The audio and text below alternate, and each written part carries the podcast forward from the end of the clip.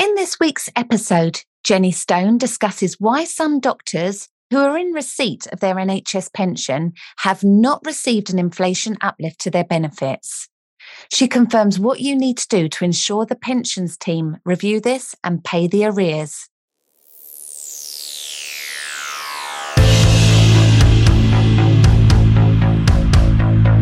Accountancy on Prescription by RBP, one of the leading firms of medical specialist accountants. We know what you find tough, but don't you worry, as we know our stuff.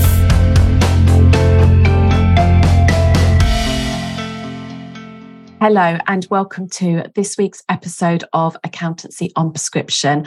I'm Jenny Stone, one of the partners at RBP. And normally, when we record our podcast, there's two of us, but this week I am flying solo. This episode, we are going to be talking about the issue why some members of the NHS pension scheme who are in receipt of their pension haven't had an inflation uplift. So, you know that one of the benefits of being in the NHS pension scheme is you have an inflation proof pension.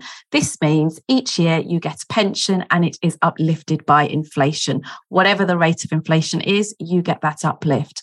However, we've been contacted by quite a number of clients who have said that when they were looking at their April 23 payslip for their NHS pension benefits, they hadn't had an increase, they hadn't had the uplift, which of course should be about 10%. And actually, one of my clients was rather embarrassed to tell me that actually she'd been in receipt of her pension for four years and has only now just realised she hadn't had an uplift for all of those years. So, what's happening? Basically, when you took your pension benefits, if your pension benefits at the time that they were crystallized were over 83% of the lifetime limit at that time, the uplift appears to not be given automatically. So it doesn't mean you're not going to get the uplift. Of course, your pension is inflation proof. You will get the uplift. However, it seems it's not been automatic, and the NHS pensions need to carry out a manual review of your pension. So, what I would say to all of you that are listening and you're in receipt of your NHS pension, please go back and check your pay slips. Check that you have been given the uplift, and it should be about 10% increase increase on what you were getting previously. I think why some people may not have noticed it, especially maybe in the past, is where inflation has been quite low. Any change to your tax code could have meant that your net pay you were getting might have increased. So you might have looked at that and thought, oh, yeah, I've had an inflation uplift.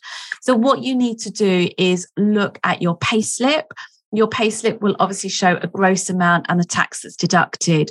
You need to compare the gross amount on your April 23 payslip to your payslip from the previous year.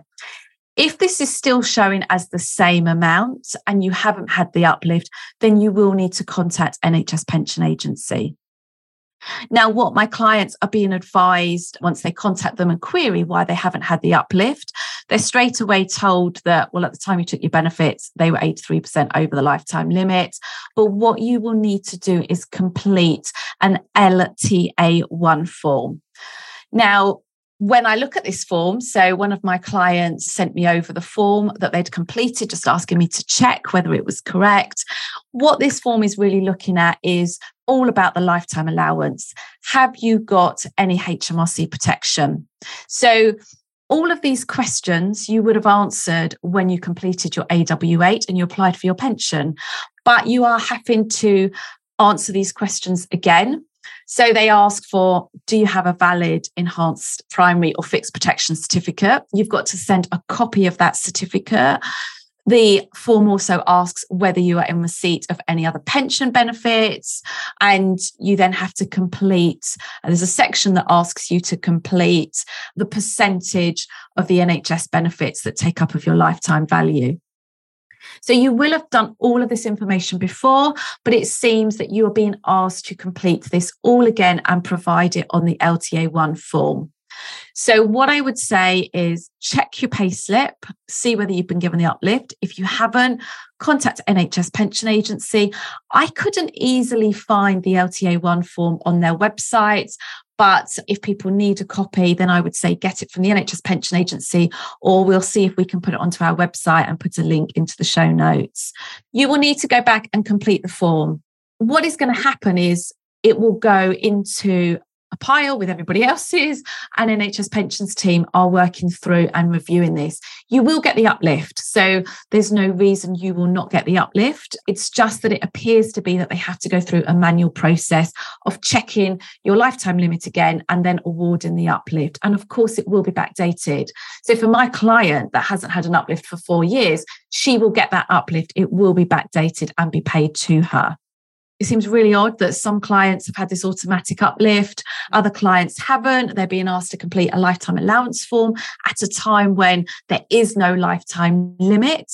So I was chatting to actually in passing in the office, one of our IFAs was in, and I was chatting to him about this issue because he was saying he's had a number of clients contact him. We've had a number of clients contact us.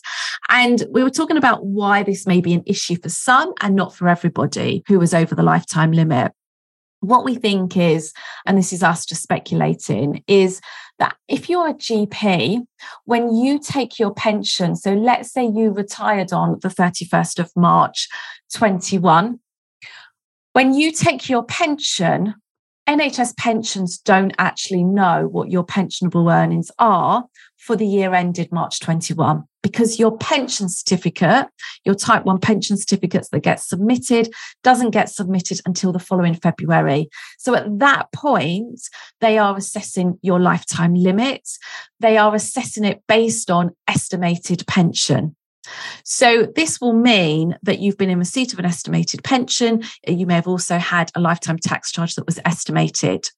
So, why we think this is affecting some people, and it seems to be people that have retired more recently, is that it may well be that work that was done when your benefits were taken were estimated. They now have the final information and therefore they've got to rework it and relook at it all.